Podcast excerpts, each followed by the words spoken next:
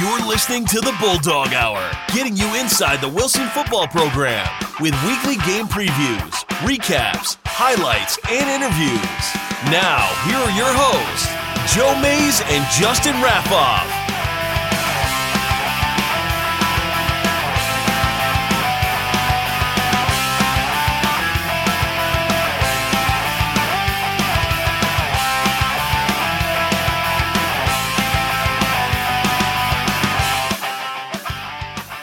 Good evening, everyone, and welcome back to the Bulldog Hour.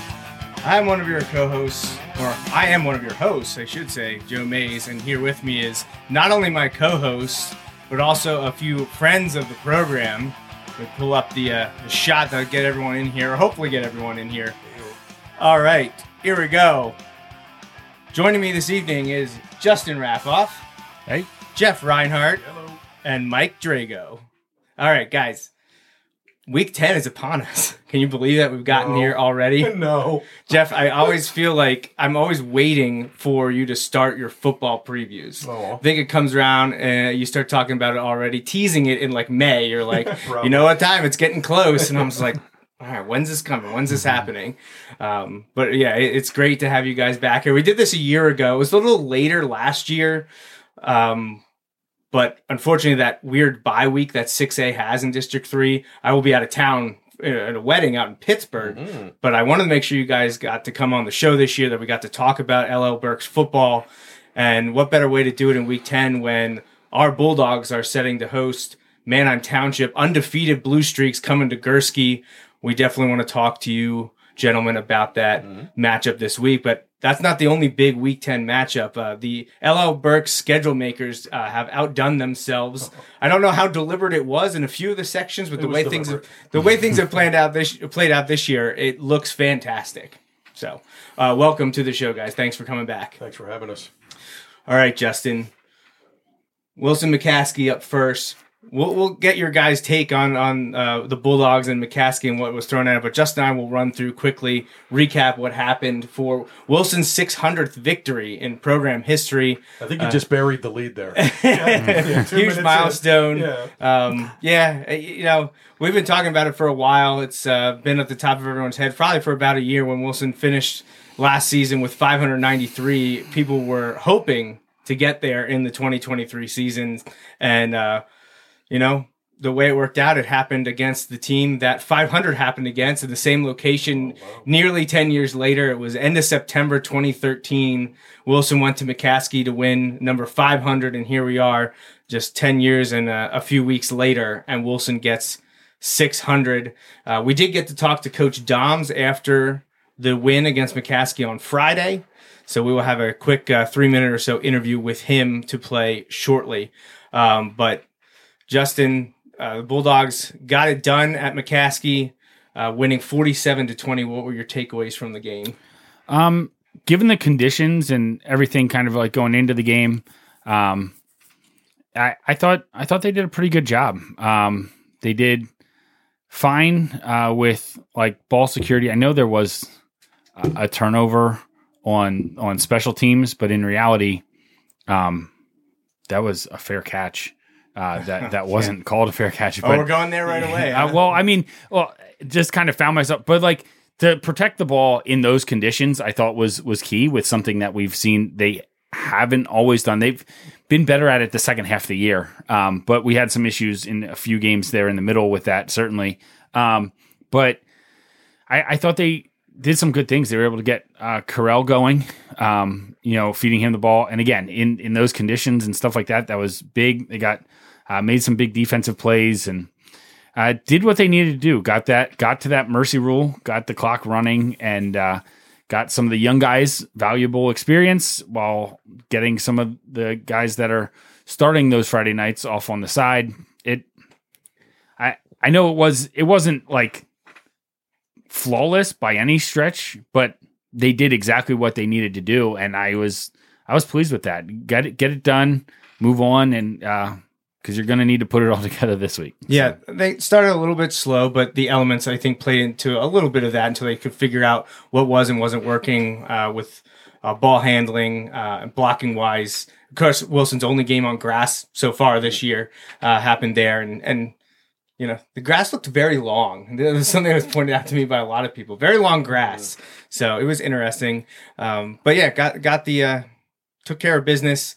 Really, uh, like Justin already mentioned, the uh, the first touchdown was scored after a non-call on a fair catch situation. Coach Doms was not happy about the way it played out. They scored on a short field then, and then McCaskey only scored then in the second half against the JV and backups.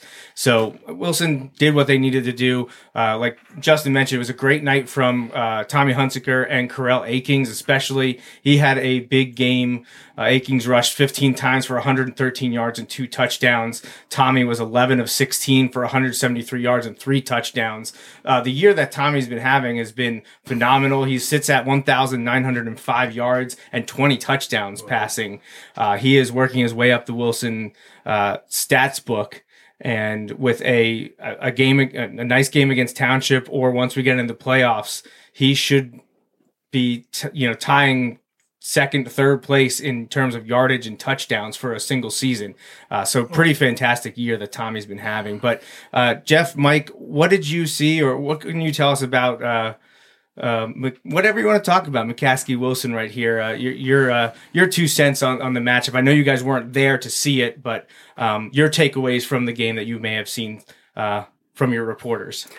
Well, I, I, think it's great to have a bye week before your your big game, and uh, I'm sure uh, Doug treated it like that. You know, he got the starters out. I'm, I'm assuming as quickly as possible. He, keep them, he did. Yes. Keep them well rested. This time of year, everybody's starting to get beaten up. We've seen a lot of the top running backs sitting out. You, Jeff mentioned Jake uh, Williams from Elco sat out. Twin Valley hasn't used his top two guys very much at all the last two weeks. You know, running backs you're taking 20 30 hits a game. Even when you're not carrying the ball, you're blocking. Hopefully, you're carrying out a block. So you're, you're, getting a lot of contact, and those guys are starting to get worn down. So I, w- I would think that the Bulldogs should be uh, pretty fresh. And, you know, they're, they're playing their, their best football of the year, you know, uh, to um, uh, the way that the schedule worked out. And I'm sure Doug realized this early. You know, it didn't start out well, but he knew he had two months to get ready for Township, which was, was going to be the best team on his schedule. And um, they have gradually gotten better, worked things out. Uh, defense has gotten a little better. The, the passing game is really incredible, the, the growth that Tommy's had. And, he, and he's got a really good set of receivers, a very good set, maybe one of the top two or three sets of receivers, you know, Wilson's had back uh, since uh, they had those four college guys uh, a few years ago. Um, uh, give me some names. Back in 2016. Yes. Okay. That group. yeah, you're talking about Mason McElroy, and Wright, Fode Jallo, Brian Wright. Yeah. Yeah, the, that that group. Yeah, I mean, that was uh, 2016. They're never going to top that group. That was a pretty phenomenal. Yeah, and well, yeah, Alex well, Schweifer was at tight end as well, and so. Weller was in that group too, right? Yes. Yeah. Yeah. Justin. Yes, I right. mean, you know, that was a, a big time group. I think they all played in college. They did. Yeah. So yeah, some uh, are still playing in college, yeah. believe it or not, because of the, the COVID year and things Right. like that, and, Oh, wow. and yeah, transitional periods. Justin Weller just finished. He was five years at Penn State, then one year at Long Island. Right. Uh, Fode is still playing. Uh, I forget the name of the school he's at right so now. Il- somewhere in Illinois. Island somewhere. I thought he went out, out Yeah, in the it's- Midwest It's a directional school in Illinois. no, thought. no, he was there. He's Oh, okay. he- he's at the next next next destination, and I cannot remember off the top of my head where he's at. But Mason McElroy just wrapped it up last year. Right. Um, what was it last year or two years ago? Uh, Now my years I think he was two years two years ago. ago. Yeah, Yeah, yeah. I went to I went to see uh, Mason and Isaiah Gilmore yeah. uh, play in a de- deluge. Uh, was awful for my camera, uh, but it was great to see them play. But that was a fantastic group in, in 2016, and uh, yeah, Tommy certainly has a lot of weapons to Yeah. throw to this year, and he's taking advantage of it. He's having a phenomenal year. And you talked about it, and we've mentioned on the show multiple times that you could see it click in Harrisburg last year. Which spoiler when we get to power ratings, you might want to watch the Cougars again, Wilson fans. Um, but we'll get to that in a little bit. Uh, Jeff, did did you get to see Wilson this year yet? Have I you have seen not them play? the Bulldogs yet. Here's a question for you because you see them every week, obviously. So Akings had 113 against McCaskey. Yes. Is he the is he the first Wilson kid not named Hunsicker to rush for 100 yards in a game? this year, yeah. weeks. Yeah, and he's done it Yeah. a couple times. He, this Oh, is at least his second, second time, time, rushing right. for over 100. So Okay. he, he's the guy. He, he's the guy they go to when it's not Tommy Hmm. um, pulling it down from his quarterback spot. Corral has uh, had a fantastic. He's already been our player of the game once for. uh, Do you remember what game that was, Justin? Nope. It was a few weeks ago. Cedar Crest. I know he had a Was it big he had a big play there. I have it up on the Yeah. website, but uh, he he had a fantastic. I think you might be right because he did he did that might have not have been his hundred yard rush. Oh, you know it was, but he had two touchdowns He that had game. He had Yeah. he, Rings a d- bell. he did it in the rush running and passing game. Right. So Tommy and him were, were connecting as well. But Jeff, look at Tommy's uh, rushing stats and take away the sacks because he's got about Right. 300 Yeah. yards in sacks, and without that, I think he would be close to a thousand yards. Hey, how's the uh, how was Do you have it in front of you, Yeah. Joe? So Tommy Tommy would be at six oh one. okay, without the 6-0 sacks. Without the sacks, Wow. yes. Yeah, he's been Uh, really good. He has eight rushing touchdowns. Uh, Corral has uh, net 444 and six rushing touchdowns. So and, and that's with very few called running plays for the quarterback. Uh, they don't. yeah, they a just lot don't of do that's that. Mm-hmm. improvisation on his end to extend plays. Yeah. Nothing showed that more than uh, week two against Central Dauphin, where he launched, ended up launching a pass down the field to Jackson Wagner. That was one of the craziest plays. ridiculous. High school play. plays I've- I've seen. I mean, that's play of the year still. Do you think? Uh, For, for us, I would have Yeah, to for say Wilson. so. Yeah. Um, Probably. It, it was a in terms of wow factor, Mm-hmm. maybe not situationally, but in terms of wow factor. Uh, you know, it was earlier in the game, so it doesn't have to That was that. Cheltenham, right? No, that was Central Dauphin. Oh, that was Cent- yeah, Central Central Dauphin, Dauphin, early too. Yeah. I think that's what tied the game seven seven. I think it did. Yeah. yeah. I wonder. Uh, just thinking out loud, I know Cam had 999 last year, Yeah. and then you got the COVID year, which it, it is what it is. When's the last time Wilson didn't have a thousand yard back? So it didn't did not. Didn't Not have a one. you know be, being back. before last year, not counting the COVID year? Yeah. Wow, I mean, 2018 Elijah had a fantastic year. Uh, 17 and 16 were Iggy. He both went over. Uh, Dantzler was 15. Now he missed a lot of games that year. Um, Yeah. I don't. I would have to check back. But at- still- at Been a It's almost unheard of. Yeah, Yeah, it- it's it's a good uh, point. yeah, it was really, really deflating walking off the field at Harrisburg last year. One losing that sucks, but then seeing that Cam had lost like that one yard that he didn't get a thousand yards. So And Cam didn't move running back to what week three or four? yeah, he Made that even more he didn't play it in week one for sure. I Mm-hmm. think he moved there in week two against Central Dauphin A little bit So, because because um, Cleveland Harding got, injured hurt against in week Roman one. So right. he got some, but he still was kind of back there by necessity, not by like design necessarily. Right. yeah. Uh, for another couple weeks, it What was seems like. the uh, what was the post game celebration like at McCaskey the other night? Was there balloons and cake? Or You, was no, you, Actually- you talk about me bearing the lead until Yeah. the very end of the post game. Uh, right when Coach Doms had finished, you know, talking about the way the game went, talking about this week upcoming, then he talks about, you know, kind of like what we call here the housekeeping stuff about seeing the trainers and f- little league flag football and stuff like that. And right when he was about to finish, Jack Dendel yelled "600, baby," and that's when he addressed addressed it. That was it. that was it. you it. know, that was no it. signs. No. No, been No, there, there been was- there, done yeah, that. there was- We we talked to Coach Dons about it. We'll play it here in a few minutes. We we talked to him briefly about it. Um, you know, it was there was a lot of excitement from it from a variety of people in the in the community, you know, and alumni and things like that. But you know, you know, Doug's not big for milestones and things like that. Not a lot happening. So I try to do my part to let people know so that it's not lost. But um, The- The impressive thing about that is you mentioned 500 came 10 seasons ago. So they're, you know, averaging 10 wins a year, yeah. even in the playoff era. That's, Well, that's impressive.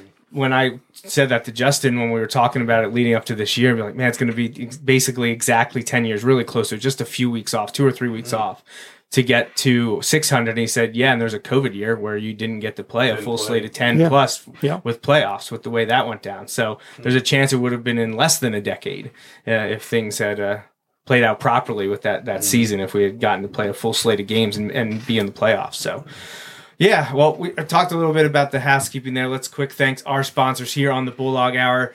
Uh, Bill Mays, my dad at Mays Sandwich Shop, and White Star Tours, the presenting sponsors for season nine of the Bulldog Hour. We thank them very much for their contributions this year.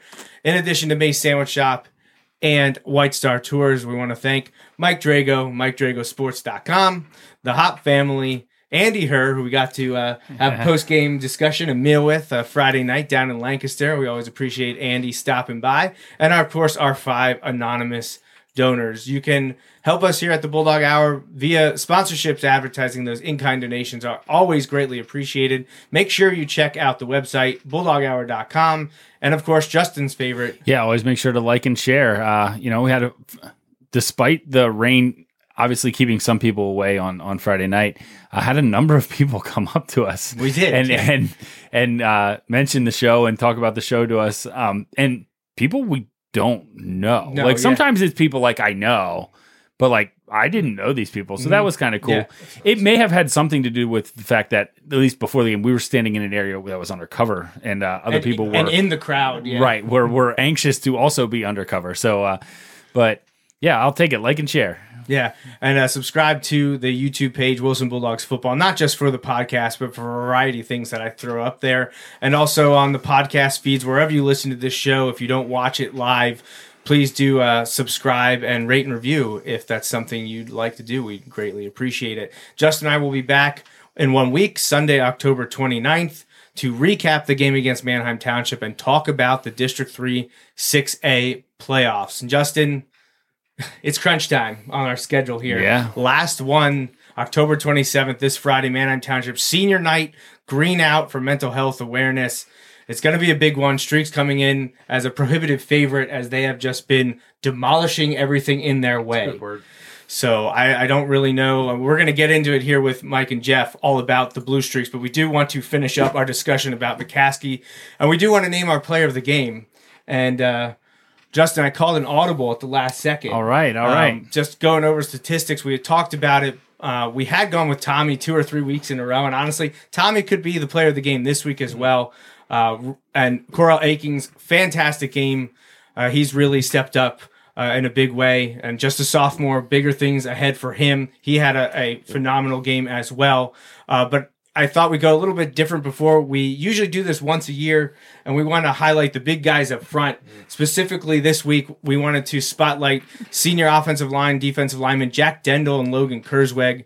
We, they helped pave the way for 168 yards rushing and two touchdowns by Akings, Hunsicker, and Wagner and also combined for nine and a half tackles, three of them for loss on defense. So, congratulations to Jack Dendel and Logan Kurzweg, the Bulldog Hour player of the games for the win against McCaskey and the 600th in program history. And they were all over the place on on Friday night. Um, while they- they, while they were only in, there. a half. Yeah, Yeah, yeah, yeah. did That was only in a half of a game. Yeah. So, and I didn't include any of the second half rushing. That's all done by the uh, the guys in the first half. So, looking back over it, uh, checking out the statistics, watching some of the huddle highlights, I thought it was uh, prudent that we recognize Jack and Logan for uh, their efforts this year. They looked really good against McCaskey. Joe, I, I have a question for you as the unofficial or maybe the official uh, historian of the Wilson Bulldogs. so, 600 victories. Uh, can you name them? Um, honestly, I'd probably get a lot closer than people think I should be able It's to. scary. I, thought I would worry about that. Um, I, I, I can go back pretty far. Uh, I would say honestly, from 1989 on, uh, if you gave me enough time, I could probably write down a lot of them. Not all of them, especially those in the uh, you know 89 to the mid 90s. Like that's when I was a kid and watching the Bulldogs play. So a lot of those are ingrained in me. But as I've been doing research for the history and heritage portion of the BulldogHour.com, a lot of that has been.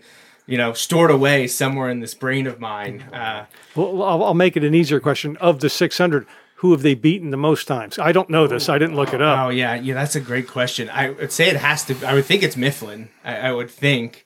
Well, you hmm. know, they're only at thirty some, right? High thirties against Mifflin. Well, See, Mifflin, I- I- Mifflin didn't come into existence till late 50s. You know, it used to be Shillington, the mid 50s. Well, see, I include.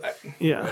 I, I when I talk about Mifflin uh, Wilson rivalry, I always have those Shillington You years include in that, there. mhm. Um, if you take them away, I think Wilson's at thirty eight or thirty nine. So I know that's not the most because they've now beaten McCaskey, I think forty eight times. Uh, McCaskey was going to So be my I guess. think McCaskey might get it. I, Yeah. I don't. I, for some reason, I don't have a stats book down here. I have them uh, at the sandwich shop. That's where I pick them up, and then they just mm. end up getting thrown down there at my desk there. So I need to look that up to see. I, I do want to guess McCaskey. I feel like Hempfield's probably up there too, but Hempfield's been more of a thorn in Wilson's side than McCaskey has been. I know both those teams have had their their years or decades, and the rivalry against Wilson in the 80s and 90s between those two programs was pretty pretty fierce. But I think McCaskey might be the team that we've beaten the most. And Mifflin's going to be up there mm-hmm. too because we're approaching approaching 40 wins against them. You know, we've got what early, early 30s against Penn Manor as well.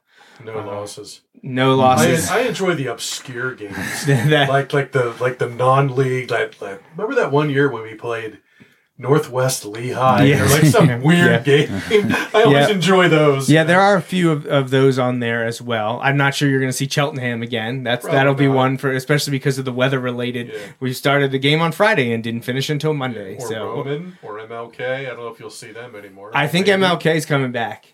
I, I, I think that's going to happen. I believe there's been a mutual interest in the MLK series continuing, despite they won their public league division. they were this year. fantastic this year Yeah. for the uh, schedule they had. Uh, and honestly, when we get to power ratings, we may be talking about that Wilson could actually be a seat or two higher if they had played MLK instead of Cheltenham. How? So um, yeah, it was a bummer that the, the public league canceled those games and we didn't get to continue playing MLK. Um, that's a game that I think will return for Wilson. At least it's a better than 50-50 chance, I'd say. I do not think Roman Catholic will be back on the schedule. So Wilson will probably be looking for a week one game. But CD still on there. CD, I'm fairly certain CD's staying. I think that both teams like having that battle early in the year. a good game. And obviously Mifflin's staying on in week six or, or however the, the league schedules play out. Has there been a release of, of that Uh, information yet? Tommy's waiting. Are they waiting for the new, the new numbers should classifications? be out here? So uh, the PIAA I was told. reclassifications, yeah. So that so that I think uh, don't they don't usually officially release on the schools might know, but it doesn't go out publicly usually until after Thanksgiving. Now the schools might know ahead of time to start doing scheduling and things like that, but I, they usually post them on the website piaa.org right after Thanksgiving that first week of, And that of all December. changed this year. They're counting everybody Yeah. in your school. And Votech, homeschoolers, Yeah. everybody. yeah, it'll be interesting to see where those lines are, are the demarcation happens because two cycles ago Mifflin missed 6A by one student. Um, they were they were a little bit farther down this last, not a lot, but a little bit farther down this last time to stay in 5A. So as I'm always wondering, for power ratings, that helps to play a 6A school. If Mifflin could bump up to 6A, that'd be great. And there's also a chance to play them in the playoffs then. You're, you're going to see a lot of changes. People are going to be surprised because the homeschool thing is a big deal, and the uh, parochial schools and charter schools don't have homeschooled kids, so they're all going to uh, remain the same, and all the public schools are going to Rise go up. Uh, and that's when people see that, we're going to see a renewal of what we saw four or five years ago with the public private debate, and all of that stuff is going to resurface now next year. Great. Yeah, you watch. You enjoy that conversation, Jeff? Not really. Yeah, It's been quiet. It's been surprisingly quiet the last two to three years, but that is all going to come back. Yeah, You're not wrong. So, uh, Justin, your dad um, sa- mentioned Cedar Crest as most beaten. I don't think Wilson's played them enough for that to be. I- they've beaten them a lot, but there's times that they drop down in the Section Two. Just Yeah. they were down there for four years, I think, just a few years ago. Conestoga Valley came up. Now, again, before they were Cedar Crest, they were what South Cornwall? Le- Cornwall. Now, I don't count that, uh, but uh, as the same. But uh, you know, if you do count that, Corn- you know, Cedar Crest would be up there pretty high. Yeah, I, I will. I'll have to revisit that next week, Justin. I'm putting it on you to remind me. I bet you it's McCaskey. I- I've- wins. It's 47, That's a- that's a 48, lot. something like that. I thought I saw s- someone had written it in a preview that Wilson was like 47, 7 and 1 or something like that against right. against McCaskey.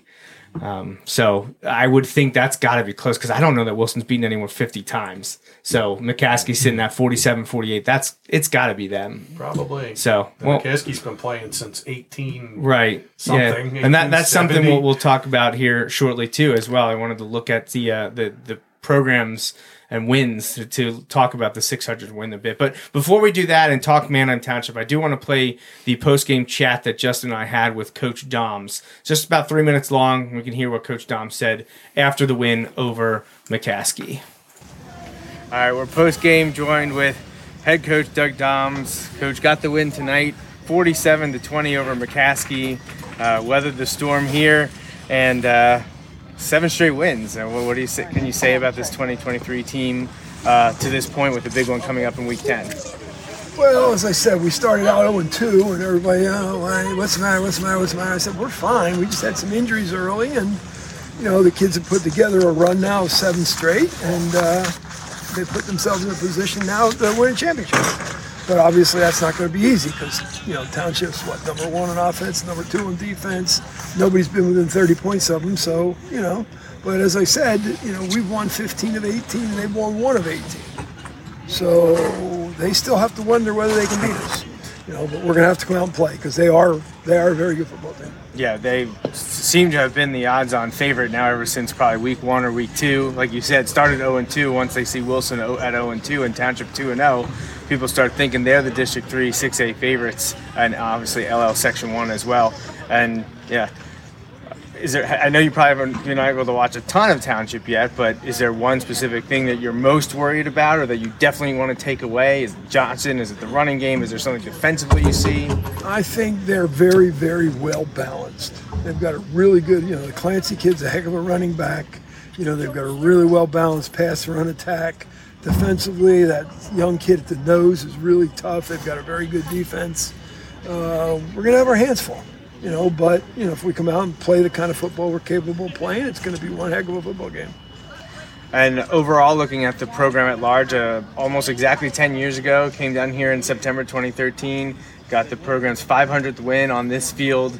Here we are again, October 2023, and tonight was Wilson's 600th victory. What do you have to say about the, uh, the longevity of this program, the success over so many decades?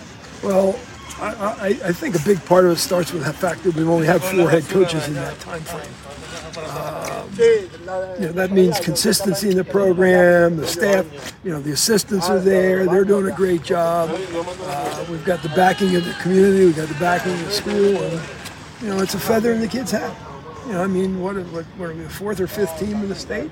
Uh, I'm not sure in the state. It's some. It's. that, you know. I think it's that in the district. So it's probably a couple more in the state. There's a lot of teams that have been Oh, right, playing with for the Carmel 18. Yeah, late 1800s, which I believe is where Col- when Columbia started That's right. uh, playing football. 125 this year, I think. 125th anniversary for them. Yeah. 125th win- that number of wins in the. so uh, yeah. Well, 60 straight non-losing, 48 winning, and 600 wins overall for the program. Um, I know you said someone asked if you've been around for all of them, and you said not quite, but I think it's. Uh, 598. It's. uh, you, you, I think your people would be shocked to know how close you actually are in terms of percentages to being here for all of them. Not quite at 500, but you're in the, the mid 400s, I believe. Yeah, I think so. So uh, yeah, well, thank you so much for uh, joining us, Coach. Appreciate you taking the time, and uh, we look forward to uh, talking to you again real soon. And would love for it to be next week after Manheim Township. Thank you. All right, so that was our discussion with Coach Doms after the McCaskey win. Talked a little bit about Township and a little bit about the wins. And actually, my dad coming in here, Clutch, he has the stats book on him and he's uh, relaying the information. So, actually, depending on how you classify it, because Mike, you mentioned I don't count Cornwall and Cedar Crest as the same, they actually lead the way with 56 Wow. for Wilson. 56 wins over Cedar Crest Cornwall. So Justin, your dad did bring up Cedar Crest, and if you lumped the Cornwall when they were Cornwall and the way that that district reclassified or you know however they re- changed things over there. Uh, they are the leaders at 50, I guess now 57, as that's the book from before this year. He also says Mifflin's at 43, which would be 44. That includes, I think, the Shillington years of Shillington High. Uh, he has said that it says only Lancaster at 42, though. Um, so I was a little little bit lower there. I will, I will bring the book along with me next week and talk about it. But Manheim Township's up there as well at 40 Whoa. for Wilson over Township. Interesting. Um, so Wilson, uh, uh, there, there you go. For those of you that were wondering, so uh, yes, uh, my dad and your dad are saying father knows best. We know we're never going to hear the end of this, right? All right, so well, let's talk about Township. We, asked Coach Doms the question. You know what what do you see from the Blue Streaks? What is there to fear? And he, I think his fear is that they're so well balanced, you don't know where to attack. Have either of you seen Manheim play this year? All right, the, Jeff. The Harrisburg game way back. Okay, yeah, that was back two, week the two. rainy Yeah. night, and they played Saturday morning, and they they trucked Harrisburg. I Not even say- close. I, I, I don't want to say Harrisburg looked disinterested, but Township buried them so fast. I mean, it was 14, 21, nothing before everybody sat down. I mean, they just they played great. Of the plethora of fun Manheim Township stats, and there are a lot of them. This is the one that blows me away. Blows me away. They have two turnovers, two in nine games, And and they're a plus 15 turnover margin. and Hayden And- and hasn't they- thrown a pick. No picks, and they've probably scored on all of those drives on the plus 15, they probably scored. I don't know if their ones, other than the two turnovers, I don't know if their ones have not scored on a drive this year. Seriously. I mean, they're, they're scoring on every drive. If they have the ball, look out. They're getting three or they're getting seven. So they're, they're, ugh. So what you're saying is that Ernie Wilbur has his work cut out for him. How are you, buddy? a lot of late nights this week, my friend. Yes. What uh who who's been their standout for you when the game that you watch and the things that you're covering right now? Who is the guy on Manheim Township that is most dangerous? Is it is it Johnson? Is it Kennel? Is it uh, Clancy? Is it Rodriguez on the defense? Is there another defender out there? Who stands out to you? All the above. All the above. Well, great. You know, Johnson and and you had a great line the other day. You said 35 touchdowns and no picks. That doesn't happen at any level. Remarkable. I forget what word you used. He's doing things that like nobody's done before in the league. 35 touchdowns, no picks, and he's completing like 80% of his passes. He's been amazing, which tells me that the O line's playing great, and they're blocking and they're giving him time. Uh, the Eli Rodriguez kid on defense is just a beast. He's blowing stuff up. He's in the backfield on every play. And Kennel, 21 touchdown catches. I've had people been asking me for a couple of weeks, what's the record for touchdown catches? If it's not 21, it's got to be close for a season. I don't yeah, I mean, It's got to be 21. I, I mean, uh, th- that's ridiculous. Those are those are record like numbers for NFL. Mm-hmm. Like you know, like where you're playing some sixteen or seventeen. leading games. receivers have 21 catches Yeah. for the year. he's got 21, 21 touchdowns, touchdowns. and the And- underlying kid has 20 in and Anaheim, which is crazy. He's only playing probably half the game. True. Most of third it. quarter, a drive in the third, maybe. Right, right, yeah. Yeah, all the above to answer your question. They're they're just they're stacked everywhere you look. I can't find a weak link on Manheim Township.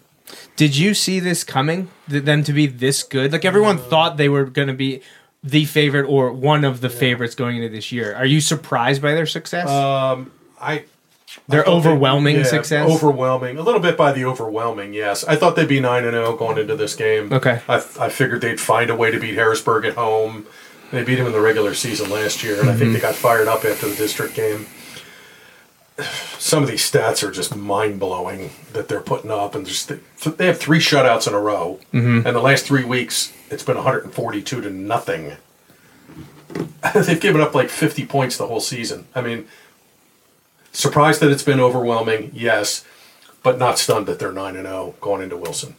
Mike, what about you? No, I haven't seen him, but the numbers are, are staggering. I mean, the, the 30, 35 and to, to zero interceptions is just, it's like, uh, you know, PlayStation stats, you know, just, it's just ridiculous. Uh, because an interception can happen in so many ways. A, li- a, a tip ball or your receiver off his hands, you know, if a fluke, it's going to happen now and then. And, you know, I guess they haven't been in the position at the end of a half where they need to throw a, you know, Hail Mary because those can get picked off. But it's just, it's just pretty impressive. I mean, they're, they're number one in the le- in, in District 3 in scoring defense, you know, less than six points a game.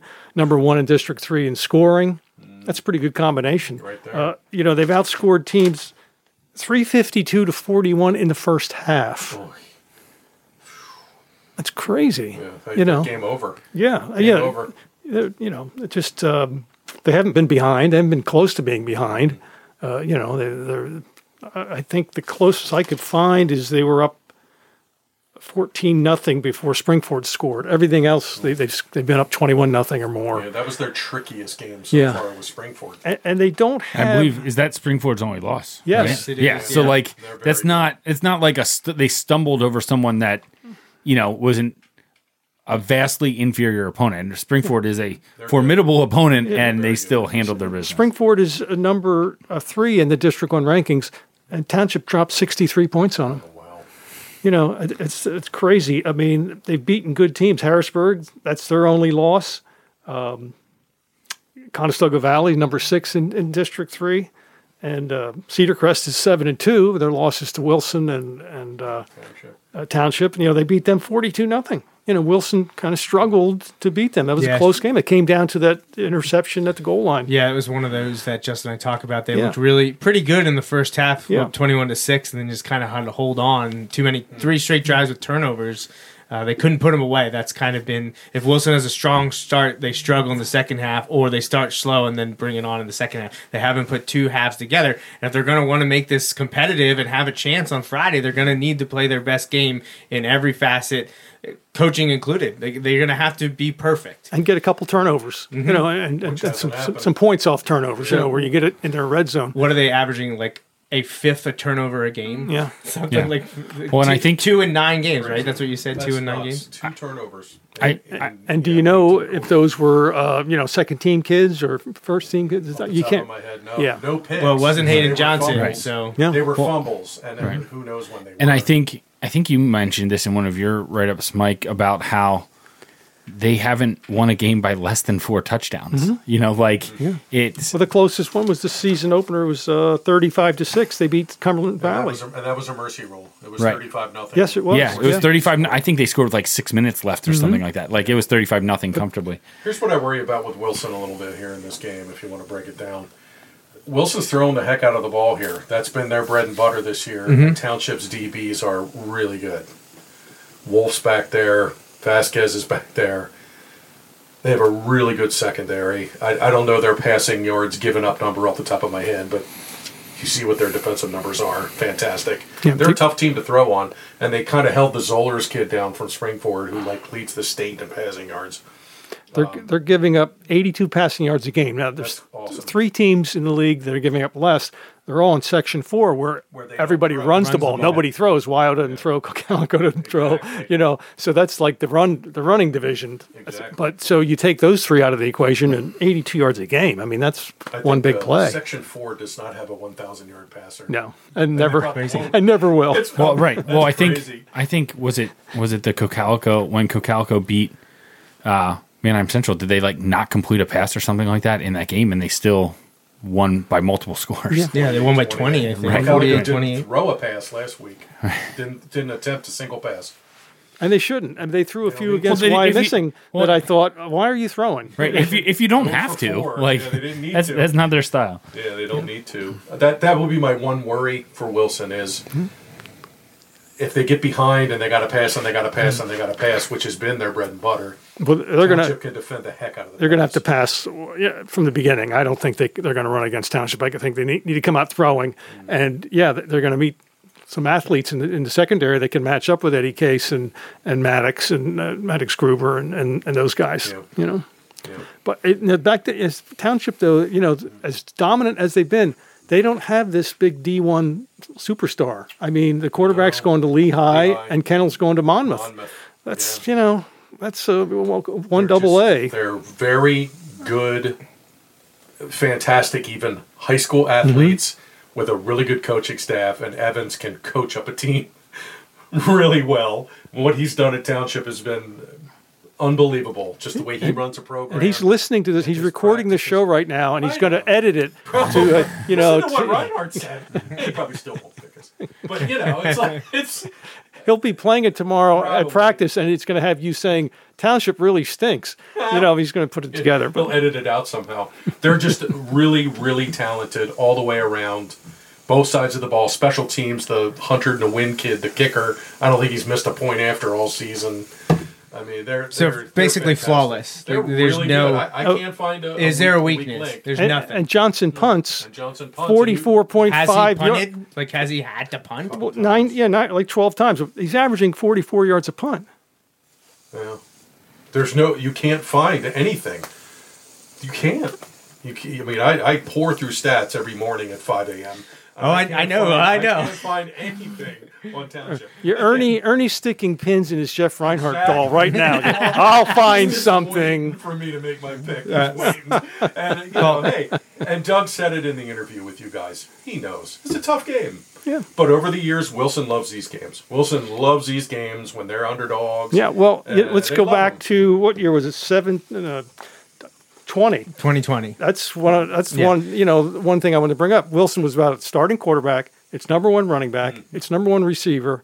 Goes to Township and wins was that 21-14? No, that No, was, it was like 28 thirty- 21 or something. 31-28. So, yeah, that was Yeah. the and that was the week after Wilson got destroyed by Mifflin in Singleton's junior year. Yeah. Oh, uh. And- just obliterated, and all those injuries added up, and everyone. Well, now we got to go to Township, and we don't have our quarterback, our running back, our receiver. Two of those guys play deep. We actually were starting, I think, three or four sophomores in the secondary in that game. That was miraculous. And Township, didn't they score at the end of the half on a Hail Mary? Wasn't that the game? Rings a bell. Possibly. I feel like they did. Yeah. They, so, they also then they actually scored late uh, to cut it to a one score Right. game. but 31-28. That Is that was, what it was? uh, 31 28. Yeah. you know- so it was, yeah, it was 31 21, and they scored with like 30 seconds Yeah. left or something like that. And I'm like, oh, now we got to get an onside kick. you, And, you talk about pulling a rabbit out of a hat. That that was the one. yeah, well, we, we've been told that that's probably the the best best coaching job that they've done. Uh, Mm-hmm. Yeah. They also did it without Ernie Wolbert was not there for that game. Well, maybe that's why. Oh, man, you guys are going to get it from Ernie. He's going He to. was checking in. he was checking in. I did not realize that. You know, Ernie is on our list right now, though, too. Yeah, so. he is. He is. Ernie and his son, uh, both both Coach Wolbers were uh, telling us Uh-oh. Friday night uh, how they, they just Penn State's going to win tomorrow. You don't have to worry about it. We're going to win. And by we kept saying to them, and we're like, "Why are you doing this Why to are you us?" doing this to us? Stop it! Stop it!" And he texted us as soon as the game ended yesterday. He's like, I'm sorry. Whoops! I never get that message from him. Sorry about that. Ernie's the he's the best. He's, he's Oh, we love Ernie. We love talking to Ernie. The, the preseason interview we do we do with him is always fantastic.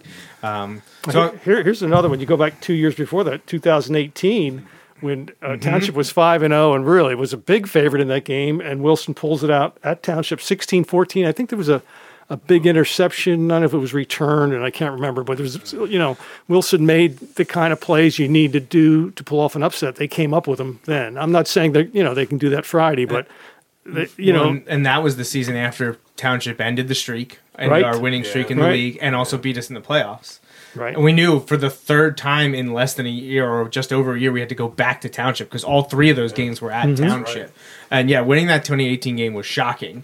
Uh, now they got the better of us in 2019 uh, at Wilson. That was the Anthony Ivy game. Uh, that was uh, an unfortunate event. That was a very strong Wilson team as well. Finished 10 and 2 with the loss to Township, so didn't win the section. And then in the playoff game against Harrisburg, the untimed down at the end of the game that could have won it and had us beat Harrisburg didn't go Wilson's way. Uh, but that was a fan. We talk about this all the time. Like 2019 was such a fantastic team, but there's there's no banner. No, you know, there's no plaque, there's no banner. No one, no one talks about it. But that that team was very solid, but ran into two really strong teams in Manheim Township and then Harrisburg in the playoffs. I'm uh, I'm also anxious to see how Township handles this. They're good. They know they're good. They got to come up here. You know, they got to they got to go to Gursky, and it's going to be loud, and it's a different atmosphere up here, and it's something about the aura of playing here. And Township knows they've come up here before with winning records and Well, I have mean, not won. So I, I'll be curious to see how they handle it. I, I'd love to see a little bit of that Manheim magic make its way down from uh, from Manheim to, to Wilson. The uh, whatever uh, the Barons are drinking up there, I can send it down to Gursky for this game at least. Um, well, I- do you guys have anything else to say about Manheim Township Wilson? uh, you know, it's a fascinating rivalry, and it's it's good that uh, you know. I always considered Township a sleeping giant, big school, and they never really did a whole lot. And and Mark Evans came in with 10, 12 years ago. Let's see, uh, 2013, Yep. and you know he's uh, put them in, in the kind of position they should be. You know, they are a, a big s- school district with uh, you know a lot of facilities and and uh, uh, the kind like a like a Wilson, like a Cumberland Valley, you know, uh, suburban school that uh, should be dominating a lot of sports, and they do. They're very good in baseball, and their girls' programs are good. And now their their football program is right up there. You know, every year you look at uh, District Three, Class Six A now, the last five six years, and and you want to pick a preseason top four. You know, you go Wilson, Harrisburg, Manheim Township, and then somebody else. But those three have been Central been York's been the yeah, other one. na- now Central York's party, coming yeah. up, but those have been the three st- uh, constants for the past eight years. Mm-hmm. all those years ago uh, when it, when Evans was at Elco and winning at Elco, Mm-hmm. we always kind of you know sitting around the office you know, on a weekend.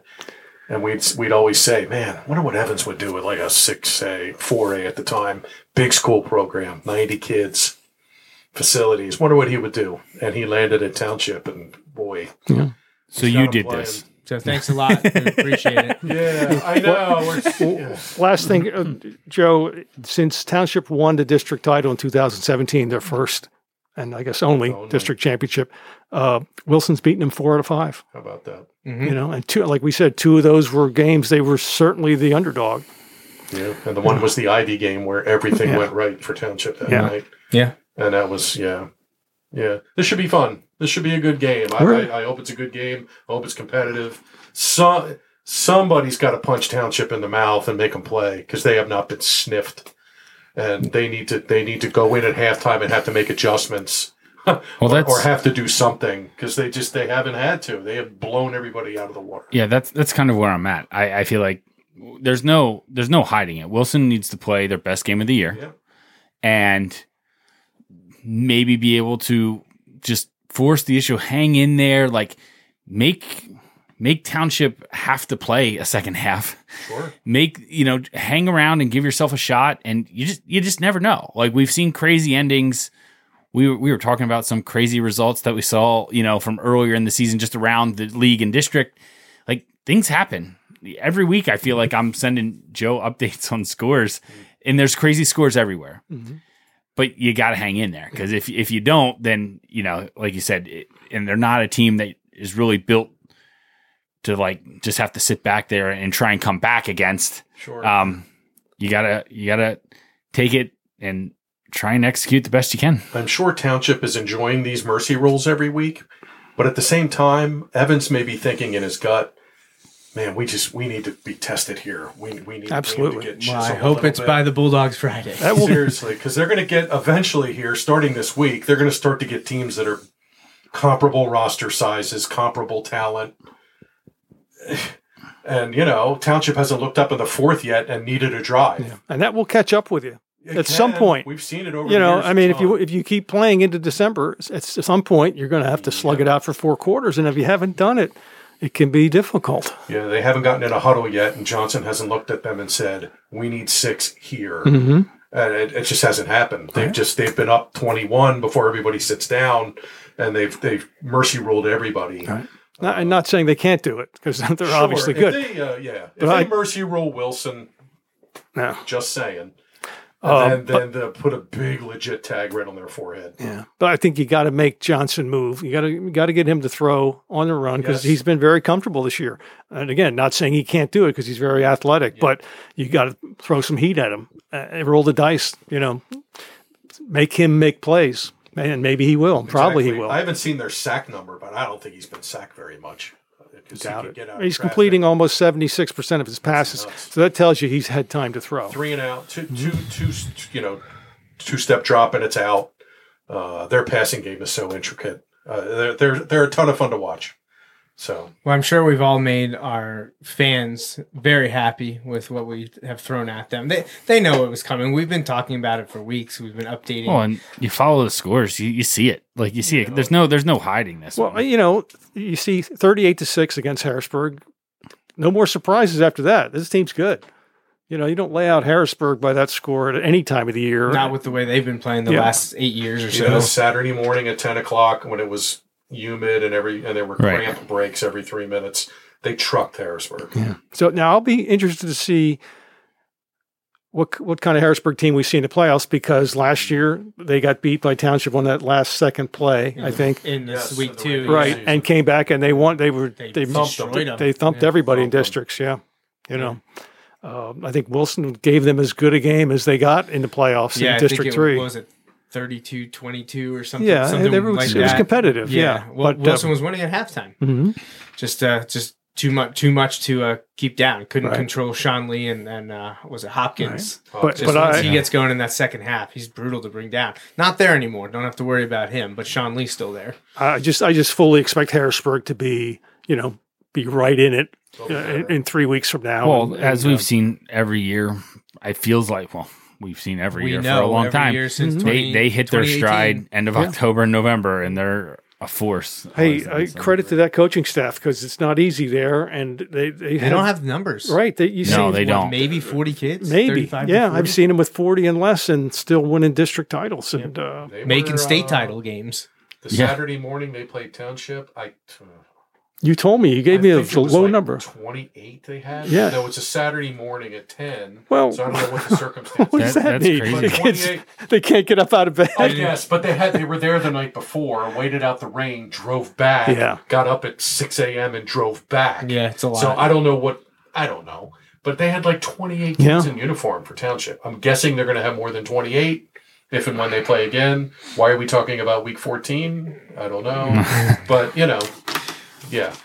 Well, we've been teasing now for a few weeks, Justin and I, the, the power ratings. We we look at them from time to time, but they don't really mean From much. time to Time to time. time. Listen, to, who are you kidding? But they don't really mean much Refresh, until refresh, we get refresh, to here. Yeah, until we get to here. Um, well, I have my own file, and I calculate. I have calculated throughout the entire season since week four, just to see where things are. Okay, if this is what happens we're with with Wilson, this is where we'll finish. Um, so I'm gonna I'm gonna post the current after week nine, but not finalized, obviously. Have all the games been reported? power rating. They have at least in six A. In six A, sure? they are. Everyone has played nine games in in six A. Uh, obviously, the strength of schedule stuff relies on other teams reporting. Sure. So this is as accurate as it can be right now. And all of the six A teams, all nineteen of them, have played or have reported nine games. If they played nine, York William Penn only played eight in nine right. weeks. So Wilson right now is at the four. It means nothing. Like I know people are like, "Oh, it was a home game." You lose this week, you're dropping, and, and that's that's that. But Not I, a I whole lot though. Eh, we'll we'll get there, Jeff. We'll get know. there. But you only need to drop if you drop one, that's you lose Right. your home game. Yeah. Um. So, but I, what I wanted to point out here was Manheim Township and Wilson are playing this. That's the one versus four in the current power ratings. Harrisburg this week plays Cumberland Valley, or excuse me, Central Dauphin. That's the five. So two versus five. One versus four is playing. Two versus five is playing. Wow. Central York, the three, is playing the seven. William Penn, all in week ten. wow. Cumberland Valley, the current number six, is going to Altoona, not a District Three school, but a Mid Penn school. So, uh, and Cedar Crest, the eight, we just heard they're playing Lebanon in the Oh, Crest is Cedar Bowl. right? Crest is eight. Crest will move up with the win though, because there's at least three teams in front of them that has to lose. Now, depending on the order of that, like if Township, Harrisburg, or Central York would lose, Crest isn't jumping them. Hmm. But those other teams that are in front of them, Wilson, Central Dauphin, Cumberland Valley, William Penn, all possibly lose.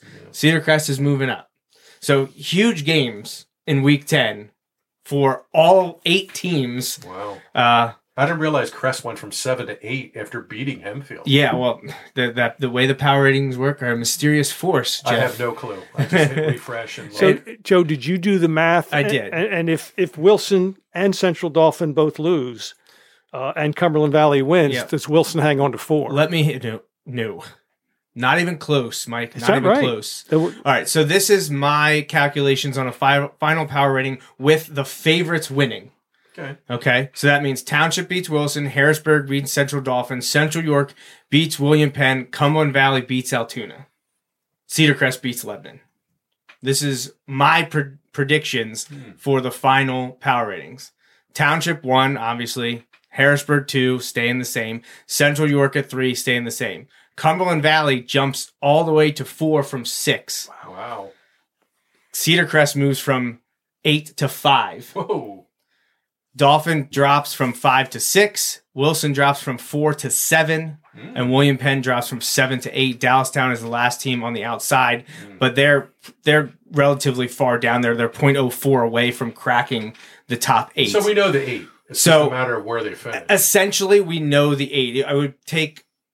I I don't know if there's a possibility out. There's probably some random Yeah, possibility. There's a there. probably a random like outside games that aren't involving those eight, but like would mess up strength of schedule but somewhere. the .04 lead that York William Penn has here in my prediction, that's pretty high to to overcome with a bunch of relying on other teams. Uh, and I believe this is with Dallastown beating Red Lion. So it's not like I have And the Dallastown Red Lion's losing. pretty good. I, Da- I think Dallastown's better, but that's a rivalry game, so you never know. Uh, the, the most interesting part of this is though that Cedar Crest at five, Central Dauphin at six, and Wilson at seven are very close together. they're they're separated uh, by a grand total of 0.006 points, F- five, six, and seven. So if an opponent that you played pulls off an upset, that will will help your your ranking, and we could see Crest, Dauphin, Wilson move around in that five, six, seven spot. Uh, I already mentioned that if Wilson had played MLK instead of uh, Cheltenham, they may be in line, even with the loss to Township, to be at the five seed right now. So that's an unfortunate circumstance from some outside decisions that impacted the the, uh, the possible playoff location. But I bring up the power rating predictions mostly for people to know well, who are we probably going to play. Harrisburg is on that line again, again for the what, Right. sixth straight Right. It's, year. it's not locked in, but it's Since the- probably the most likely Right. outcome. And then the next most likely is Central York. which is kind of the X factor team in this bracket. They're just here. They are. They haven't lost. They got Jules Goff. They can run the heck out of the ball. I don't know about their schedule. I mean, I, I would take a Mid Penn LL one schedule over maybe YA, IA, Yeah, well, Division one, maybe. But that's just you know. And you know, I mentioned Central York plays York William Penn this week. That's a huge rivalry game as well. It's uh, Central York's been very good. We talked about over the last five or so years. Yep. William Penn's usually given them it all in the last week. I believe Central York has beaten them nearly every time in that run. But William Penn last week in decisive factor to Sou- Southwestern. They got beat up like thirty-five to eight to Southwestern. Who was only was that the only Southwestern second win? Maybe something Oh, like that. They, I, or maybe they only had two going into it. They were they were. It was a huge upset. Now I don't know if there was, you know, someone didn't play. You know, I don't know any of that. But William Penn lost to Southwestern, leading into this big showdown with Central York. Um, so that's where District Three Six A power ratings sit. can Uh, you tell us about Double A? so you know, I, uh, I when I started doing this a few years ago, I think it was back in 2019 because it was that a few weeks. It was just after we beat, or excuse me, just after we lost to Manheim Township. Mm. I started calculating, oh, what does this loss mean mm. for playoffs? What's going to happen? And I started calculating. I was like, oh, we're going to end up as the one, even losing to Manheim Township. People were telling me and that when, I was yeah, when he went public with that, people went nuts. Mm-hmm. As if Joey like designed as the if I came algorithm up with that it, is yeah, doing to make this. sure that Wilson got the one seed. I'm like, no, that's the way the math works. Mhm. Yes, Manheim Township just beat Wilson, but you're going by this formula. This is what the formula says. And- if I'm predicting these games correctly, And the next thing was everybody's like, yeah, but Wilson has to play so and so. Yeah, it doesn't, doesn't matter. matter, They're because they're already like- factored in. right, that's one of those oh. things. Like you, when you're talking back in week six and seven, people look at the remaining games and be like, oh yeah, but when they play McCaskey. Because that, that that was the team that I think was like 0 and 0 and 7 or something like that. 1 and 6. Oh, but Wilson doesn't play them till then. When they play them, their power that's not how it works. The entire season's schedule is built into that. You only get your wins and losses. So your opponents uh, whether they're good or bad is already baked into that. That, that they uh, haven't won a game or only won one game. That's built in the entire time. It doesn't matter when you play them. Um, but, so that's you know those are my predictions. So I had to go and predict you know fifty games or whatever, and obviously I get some wrong. I did not predict Southwestern beating York William Penn. Um, I actually I have here. I, I've sent this to Justin. Justin has seen this many a times. I'm not sure if you can see this uh, on the screen or not, but I have all of my predictions since week four. I didn't do one after week five for some reason, but I just wanted to do it to compare how I get at the end of the year. How close did I get to this? Um, and other than after week four, Township has been the number one team at after week four, I had Central Dauphin up there. They had won a few games that I was surprised at and thought they were maybe going to go toe to toe and beat Harrisburg, but then they lost to Harrisburg and State College. Um, so they've dropped off a little bit, but they still very much stay up there pretty high. Um, otherwise, the teams have been almost exactly the same since week six. A few changes here and there. William Penn jumps around a little bit, but by and large, one through eight has been known since week six. How about that? Um, so it'll be interesting to see how things things things finish from here on out. It's a, it's a fun thing to do. Uh, can be maddening, as I'm saying to Justin. Since let's see, since in week four, I was like, oh my gosh, we might have to play Manheim Township two weeks in a row. that was in week four, and then week six, seven, eight, and now nine. I was like, we are playing Harrisburg again.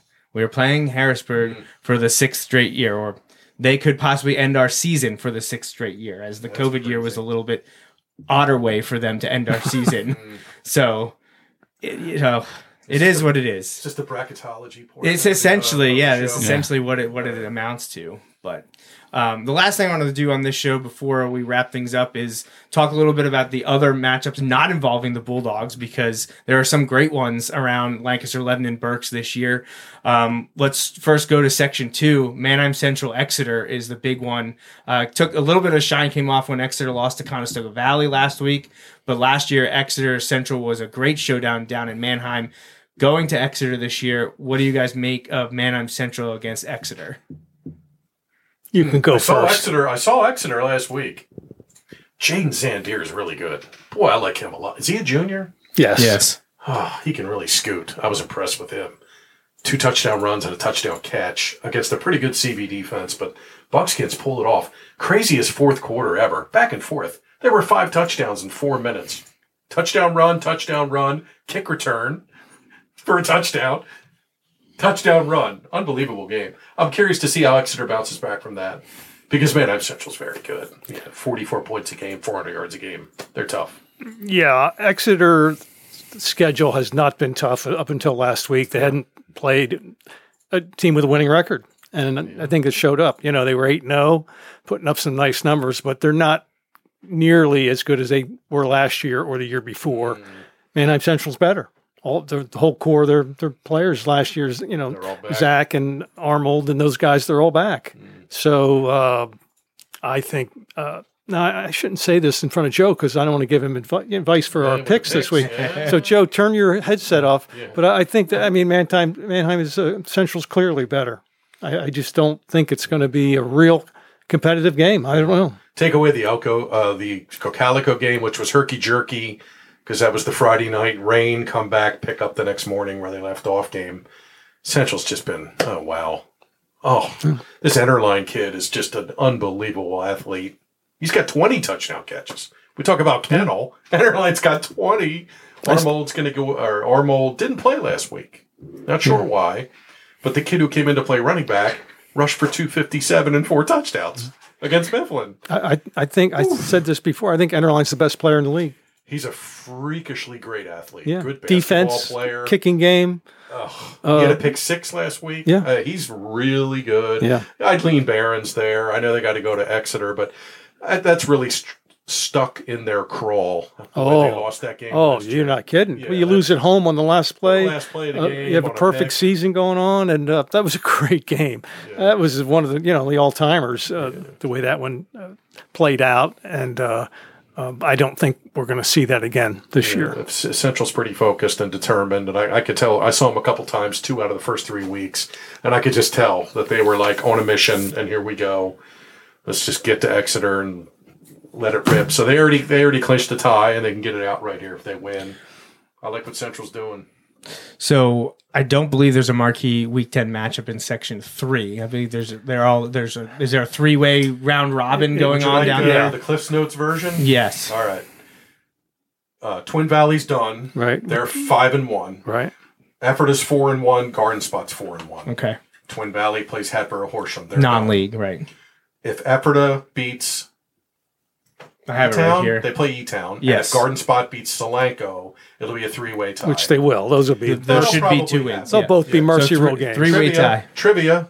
When was the last three way section tie championship in the LL League? 2018, Correct. because Wilson was a part of it. Wilson Warwick With Warwick and Manheim Township. Manheim Township. Yeah. See, well, you talked about that 2018 game where Wilson upset Manheim Township. We don't ever talk about that Warwick game Oh, that's right. Ugh. Oh, that's right. because two of those players just caught. Just Yeah, had they a went huge vi- role in the went viral Wisconsin on game, their and the win. one that cost the touchdown is not the one you think would- should have caught the touchdown. exactly. Right. That was crazy. I love. I did like the tweet that's like, Rucci with the touchdown. No, No, the not other one. that one. Yeah, the other one. And uh, no, it's It was Nolan. Yeah. Uh, Yeah. Was that the Warwick game when McCracken passed for seven Yeah, I don't know. We, we blacked out. I don't. We didn't Yeah. finish Sorry, that game. bring So it yeah, so we talked sorry, about it with uh, Andy Herr the other night. Yeah, Trey Glass. Yeah, he had like 300 receiving it was yards. just. It, it was not a great night in Lititz. and That's here for was sure. the thing. It was on like 10 completions. Yeah, it was absurd. He averaged like 50 yards of completion that night. Well, and Whoa. and it was a close game through into the third quarter. into like mid third into the third quarter. yeah. We went down, and I think we got stopped in the red zone early in the third quarter, and then the floodgates just opened. Like, but it yeah. was it was like a not back and forth. It was very different styles, but like it was they were in it and then not. and then not. Right. Yeah. And So then, then McCracken went off. Oh gosh. we already made Ernie so mad tonight. I don't know that we Yeah, wanted to bring that up but again. Stop. Just walk away, Ernie. All right, Walk We're gonna away. walk outside. He's gonna be waiting for us. Yeah. Wait, my tires are slashed. What happened? Uh, But all right. uh, to your question, Section Three's done. It's, it's done. pretty much- essentially a three-way Two tie. straight wins. The odds of one of those three, or really just the two, one of them losing to make it just a two-way is unlikely, and both of them losing and giving it to Twin Valley, like Twin Valley outright, is not going to happen either. And, and Jeff picked Garden Spot to win, and I picked Twin Valley to win. I about guess that? we were both right. We're, we're both right. The story to me though is Ephrata. yeah. What a season! Great job there by Chris Miller. I mean, I did not Amazing. expect them at all. Amazing. They've been building towards this. Mm-hmm. yeah. Okay. They've gotten it turned around. First eight win season since 2000. Going for their first nine win season since 1987. And the last time they were in districts was 1987. Well, and it wasn't it just Wow. six years ago that they hadn't won a game in They three years or something like that. 56 Yeah, or four or something. five.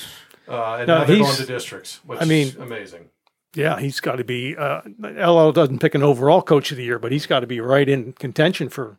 You know, if you picked one, for, well, I mean, Yeah. for, if you picked one for the whole league, Yeah. he'd be in it, don't If you they think? go nine and one and make districts for the first time in 36 years, Yeah. yeah, he, he'd get a lot of votes, no Yeah. doubt.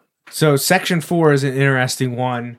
Uh, Cocalico most likely going to be the champion there, but there's that one's done too. a huge game between Wyomissing and Lampeter Strasburg. Yeah, uh, that is a Friday night game as it's at down in Lampeter. Yeah. Uh, what do you guys make of Wyomissing and LS? Hmm. What, what are we looking? We don't have to get to predictions. I don't Uh, want Mike giving yeah, me I'm not giving you any more. Jeff more, giving me information. but uh, I think that's going to be. I think that really, if I was going to go to watch a game, Yeah, yeah. I would go watch that. I think that's going to be the game of the and night. Yeah. That's going to be much closer than any of these uh, first place games, except for maybe uh, Schuylkill Valley and Lancaster Catholic. That'll be very close. But still, Lampeter's really good. Wyo's very good. That's going to be a fun game. Should be. LS back to back shutouts, number two defense in the league behind Township. Yeah, their defense is fantastic. They've only given up 61 points. Yeah. Wow. Yeah. Uh, why, you know, Wyo's been okay here since the Cocalico game. Um, their running numbers just continue to blow me away. 21 kids have run the ball for them this year. Tell me about it. whoa. 21. Yeah. That's unbelievable. Yeah. Like some teams don't even have 21 varsity players. They have 21 kids who have run the ball. And about 15 or 16, 16 of those are pretty good. Yeah, I mean, 100 more he, he keeps bringing in second and third team guys. Those oh. guys are good players. Oh, amazing. Wyo's deep. They really are very Yeah, deep. big time. Keep an eye on LS here in this one, though. I like them a little bit at home. And after having seen Wyo and how Cocalico took care of them, good running game, good defense off the edge and getting in the backfield, LS can do all of the above, I think. That should be a really interesting game. Yeah, their only loss is to Cocalico, twenty-four to ten, Yeah. back in week five. They've been that? rolling over the competition since then. Yeah. Four shutout wins. They're very good. They haven't gotten a ton of pub this year because of the section they're in, but they're. Well, that's your fault. Well, you, ton of, what, have you, what have you been doing, man? I, I know. I try, yeah, covering these 37. You- You're taking you're taking too many days off, going down to Philly, watching the Phillies, guess. while I was home working. I guess. Uh, that's a fun game. You're right. I think if I just had to plop down five bucks and go watch a game on Friday, that'd be You'd be heading heading to uh, LS. LS. That's a really intriguing matchup. Well, I'm sure Coach Steve O'Neill would be welcoming all people to come and watch his Spartans play. Hmm. Um, I'm disappointed that one's not on Saturday. I would have loved to have gone to watch Oh, that one. I watched yeah. it la- I, last year. I got to see Wyomissing Cocalico, Wyomissing LS, and then I actually saw Wyomissing West Perry because I was calling the game uh, for Penn Live. But uh, I haven't seen Wyo at all this year, and I'm disappointed that I haven't gotten to one of their games. So. It's not quite your big brother's Wyo team, as Mike will attest, but they're, they're still pretty good. really good. Yeah, Yeah, they're yeah. Still pretty good. All right, so then all that was left with is section five, and this one, it, the section title is on the line, at least the outright title. We could be seeing a share because I believe Schuylkill Valley has clinched at least a share. Uh, the tie for it, uh, they are rolling their only losses to Twin Valley in, in week one this year, and they've rolled uh, eight straight wins now. Have to go to Lancaster to take on Catholic, though, which I know Justin loves. He's a huge fan of the Crusaders. Yeah, yeah, you know, growing up in Columbia, that's uh how that goes. That's a, that's So, a heated rivalry. in every sport. SV at LC. What, what do you guys make of this one? Uh, Catholic has an injury. I, I don't really want to go into it a whole lot, but they may not have their best running back on Friday. I don't know. Um we shall see. But Cunningham's Cunningham le- reportedly Cunningham left last week's game, so we'll see if he's back on the field against Schuylkill Valley. He- And- that'd be a big loss. And Schuylkill Valley now has its best running back. they played the last four weeks without Dominic Joffrey, and now he's back, and he made the difference. you know, 60 yard touchdown run, first play of the second half, 14 13 lead, and it held up. You know, without him, they don't win that game.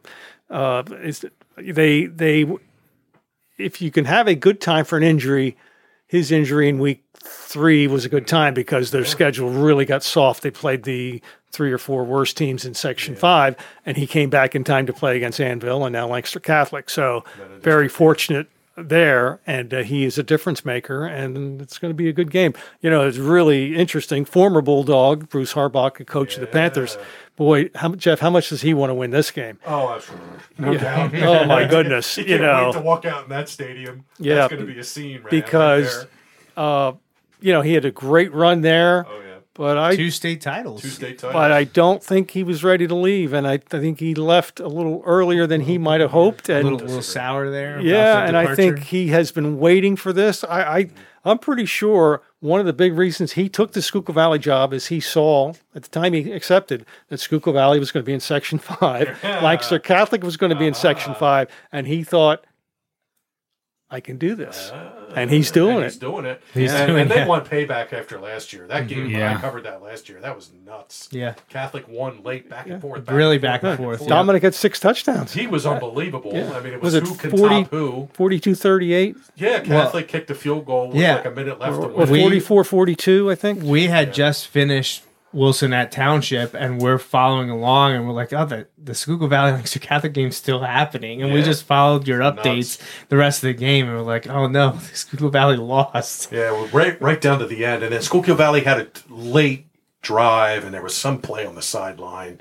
They either called them inbounds, so the clock kept running, and they didn't get another play. Mm-hmm. But the Schuylkill Valley kids thought he was out of bounds, and the clock should have stopped. I don't remember. Uh, I don't know if I've been underestimating Schuylkill Valley a little bit, but like you said, if Jafre was going to get hurt, there was a good time. Without him in there, it's hard to tell what they're doing. But the defense, you know, had to be good, and they've gotten better. And um, I think Schuylkill Valley will be even better next year. Most of their Wow. good players, except for Dominic, are um, juniors. Wow. You know, and he's and this is this is Bruce's uh, third year, so next year will be the first group that have come through completely with him. senior program, That makes a difference. Big time And with uh, him, so. definitely. Yeah, if they win this, and they've never won a championship, uh, it's amazing. that is. Well, Um, and you start getting, especially, I feel like you see it's even more dramatic at, at the smaller schools when you start winning a few years. Mm-hmm. It's a big deal there. You get five or six more kids out for the team Yeah. each year. It's a big deal. You know, in rosters of 30 to 40 kids, One kid makes a huge more difference. kids is a huge deal. It's it's fun. The first item I wrote in my uh, you know four downs column today, uh, you know, it's a, it's a look back at the weekend. The first thing was Twin Valley and Schuylkill Valley have been on the bottom forever, for their entire existence, and now they're both going to at least share share first place, which is really amazing. Twin Valley has one uh, title in its history. Schuylkill Valley has none in 51 years. For you know, so it's, it's just neat to see programs that haven't won make some changes, and, and they both have good coaches. You know, absolutely. It starts with the coaching. And how about that? They played each other this year. Yes. That's their only loss. Yeah. Uh, Schuylkill Valley, it hasn't been pretty. They've had some, like the 7 6 game Yeah. with Northern Lebanon. It hasn't been pretty. They haven't blown everybody out of the water, but here they are. you know, when it when it matters uh, in the line to uh, get that championship. Um, so uh, the last thing I wanted to ask you guys about before we go is, and maybe this is there's nothing to it. You haven't heard anything yet. Uh, we have the PIAA doing their classification changes like they do every two years. No information on LL schedules for the next years because I guess there's murmurs that there's going to be some section classification changes. Undoubtedly, yeah. Yeah. Well, what are, have you heard anything? Do you know anything about what's nothing's changing? official yet. But Th- I mean, obviously, this isn't going to impact Wilson, but I'm just interested yeah. for the rest. well, of section the, one st- stays the same. I don't see section one changing. Probably not. But Cocalico definitely going up to section three, which means somebody's got to come down Fleetwood or, or I don't know who the smallest school is. There could be Fleetwood. Um, uh, I think Berks Catholic goes to section five, which means somebody's got to come up. Could be Hamburg. I don't know. Nobody wants to go to section four, although without Cocalico, it won't It'll be. change a little bit, but yeah. Well, and then as I said before, these these homeschool numbers, that's a wild card. No, you know, who knows who has more homeschool kids than other schools? I don't know. Um, uh, and, and in the past, some schools uh, re- reported them, some didn't, and then they changed the rule a few years ago. you counted 10%. ten percent, 10%. But before the ten percent rule, it was a complete wild card. There was no interpretation of that rule. Are we supposed to report these kids or not? So I, I think we're going to see a lot of lot of movement with enrollment, and for the league, um, you know, is anybody in Section Two? What, what's Ephrata going to do? You know, could they move up They, to may, they may have to go now? up Now Manheim traded with E Town, with E-Town. and I'm sure Manheim Central wants to stay They'll, in they'll two. want to stay in two. Yeah, and E Town will want to stay in three, but um, uh, what if Ephrata has to go up due to enrollment? You know, who's Mm. who would come down in Section Two? The teams that I heard that are probably Muhlenberg move or- up, maybe. The teams that I heard through the grapevine that are definitely should could move up are Garden Spot okay, and Pequea Valley. Whoa. which is so tiny, Yeah. tiny little school district. Well, apparently it's not that tiny. they want to move. Apparently them- not. They want to move from homeschool they- kids. five to four. They have to move to four. Pequea Valley, yeah, that's. This is just you know hearsay through the grapevine, but uh, we're waiting to hear from Tommy Long. I haven't bugged him yet about this. He told me October, so I, I haven't bugged him yet. It's it is October. the last I checked. October twenty second, actually. I've asked a few coaches in passing the last couple of weeks. Have you heard anything yet? No. So I don't know. I don't know. Should be soon, I would think, Mm-hmm. because Tommy is a stickler for the schedules. You see what, what he's done with this cycle. This is two years in a row where week ten is yeah, just awesome. yeah. We talked Awesome. about it. Great job. Yeah, I, I wish. Awesome. I wish nothing would change. I love the way that the, the, the league is set up right now. Well, I I love was, I every was going to say, No. so like, you know, I know, I know there were some people that were really excited about the merger, and some people were probably less thrilled about was the like merger. 60-40 split, I'd right? say. But like, fair. I mean, I feel like again from from a Berks County view, I feel like we were it has all been. in. It, it- well, and I all feel like it's been from a Berks County view. I feel like it's been wildly successful. And, and when you look at schools like Schuylkill Valley and Twin Valley, now there are other factors, like we mentioned. They both got new coaches in the last few years, so that like it's not like even, there's even it's- Kutztown though. right, but it's not a single sounds much variable, right? competitive. So like having like I feel like that has helped. I I don't know. I wonder if the feeling is the same on the other side, you know, because regardless of how they may feel about certain things, it certainly did help with some of the scheduling. Like absolutely. You know, I know you made the trek that Garden Spot had to do a few weeks, but it not for league games. You're you're not for lack of league games, you know, like you know, I know in Berks, like some of those were only getting like five league games, and having to find five non-league games is virtually impossible. so, pressure.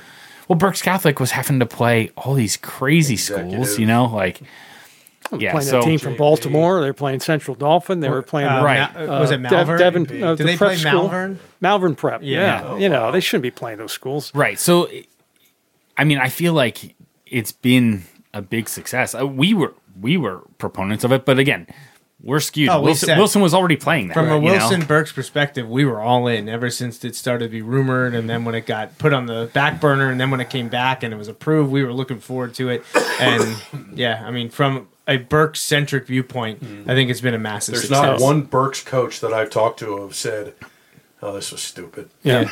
Not one. Right. No, no, it's, Not it's one. been great, and um, and I've said this before. The best part about it is those uh, eight teams in Section Five are playing teams they can beat and and compete against, Super- and super every just almost every program in that section will in the next ten years, if they would stay together, would have a chance to win To win. to win, uh, yeah, have a winning season and compete for a title. I think that's great. And I know it's not all about wins and losses at the end of the day, but You'd like to have a wouldn't it be chance. It helps. Yeah, Have you'd shot. like to have a It, chance. just, it stinks to be one and nine, two and eight, zero and ten year after year Yeah. after year after year, and not and it's it's not it's not happening now. Some of these teams are winning and having some success, and that's good because that helps your program and more kids come out.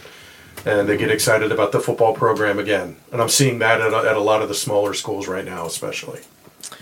All right, well, guys, I think that does it for us here. We appreciate you both joining us again this year. Anytime. It was it was a, a lot of fun having you on to talk about Wilson wins Township. Uh, very anxious for that game this Friday, and then uh, kind of rolling right through LL Berks as it was this season. I'm sure they probably hate that I call it LL Berks. I just want to make sure That's like the first email I got when this all went down was, "What are they going to call that league now?" it's just the I said it's LL League. League. Yeah, Well, I, I Brooks is in it. I said, "Well, they're just associate Right, members." It's, exactly. you know, it's Right. Yeah, and I don't do that to like thumb my nose at it. I just make sure everyone's that knows that we're talking about everyone. hey, the Lebanon folks still call it the Lebanon. Lev- Lancaster oh, I know. I there are people So, that yeah. say that all the time. I'm like, it's the Lancaster Lebanon League. Well, it's because the exit on the on the turnpike says Lebanon first. it says Lebanon Legs. That always confuses me. I drive by and say, "Wait a minute, they got that wrong." Yeah, it's the other way around, right? See, I just go alphabetical. L A comes before L E. That's just they had the reasons in 1972. Right. I, don't, I don't know why, but yeah, still the Lancaster Lebanon League. Berks is in. That's cool. All right. Well, do you guys have anything to promote or you anything you want to say before we sign off? MikeDragosports.com. Ch- Check it out. Yes, I, I'm assuming the partnership has been a, a, a massive success now. the Oh, second year. absolutely, Abs- we love it. And, you know, we, we've covered. This is week nine. We have covered every, Every game. game. We have staffed every game. Every single football That's game this year, including Garden Spot at Central Mountain, Yeah. which I told my was gonna editor say- in August. I said, "There's no way we're covering that," and I went. I was gonna say, uh, you you bit the bullet for that one. I enjoyed it. It was a good trip, and you even covered uh, uh, what was the game at Loyalsock or something crazy. Well, I had a guy there, yeah, a student who goes to Susquehanna U, and you were at uh, Silesia or in uh, Delaware Dover. for Manheim. Delaware, I yeah. was in Delaware. uh Great game though, wasn't it? Yeah, Yo, Manheim Central oh, pulled it out won against at the, Smyrna. at the Horn. Manheim Magic made it. A, Yeah, made an yeah, appearance. yeah. I. Makes an appearance again. I want to get. Uh, th- we need some of our teams to get into that Wildwood shootout so I can spend a weekend down there. I know, really. Isn't that late August or early Something September? that. yeah. Yeah, probably. Well, doesn't one out, out in Pittsburgh, the Wolverina host a big? They used to Woodland Hills Yeah, used to host a big thing, and there was another one this year. I think more in central, somewhere in central PA. That did Steel High play in something? Chambersburg has something. Is that what it was? Okay, Oh, how about Beach something like yeah, yeah. Yeah. Steel High had that crazy game yesterday, back and forth with Trinity, and they beat them. Steel High won. Yeah, Oh, Steel High. Who's Steel High play this week? There's a Oh, West Perry. West Perry. Yes. Yeah, Yes. It's a monster game. That's a big yeah. game in in uh, District Three, Class The Three power, A. power ratings. Yeah, Uh, right now, Wyo's number two. Uh, Schuylkill Valley could end up number one if if West P- Perry and Wyo both lose this week. I mean, it's possible, and if Schuylkill Valley wins, of course. That's, really nice. interesting. Wow, Is that'd this be the part of the show where you could just let the camera run and we just Yeah, this is Yeah, like, yeah, we, we talked about the doing part- a pre-show. Now we're just doing an after show. I just never signed off. We so. have reached that part of the yeah. program. We should start talking about the Phillies then. Now we have Jeff here. Uh, Justin, anything else to say? Uh, no, I like. I I know Wilson's gonna give it their best shot this week. Um, you know, and we'll just see what happens. You know, I I would love for all the cliches of you know that's why they play the game. I I'd love for all of those things to be to be true on on Friday night. We'll have to wait and see. So Enjoy. certainly is an uphill battle for the Bulldogs. It's a tough task at hand, uh, but we've seen them rise to the occasion in the past, and I hope all those football cliches uh, come in handy and are uh, on point. And when Justin and I are back in a week, we get to have a, a little Victory Sunday celebration as we That roll into fun. the District 3 6A playoffs. Um, hopefully, we'll be celebrating at least the three of us tomorrow night as the Phillies. Hopefully, are headed back to the Oh World my Series gosh. and win the NL pennant. Justin, you'll be there. Have a great time. thanks. Thank And, you. uh, Yeah, it's going to be fantastic. So I think that's it, though. So thanks once again to Mike Drago and Jeff Reinhart joining us on the Bulldog Hour tonight. We'll be back in one week. Uh, but for uh, Justin Raffauf, the entire Wilson football program, until next time, remember go, Bulldogs. Thanks for listening to this week's episode of the Bulldog Hour. Want more Wilson football? Follow the show on Facebook, Twitter, and Instagram. Subscribe to the podcast on iTunes and SoundCloud. Or visit www.bulldoghour.com. The Bulldog Hour is a feature program on jmnjrradio.com.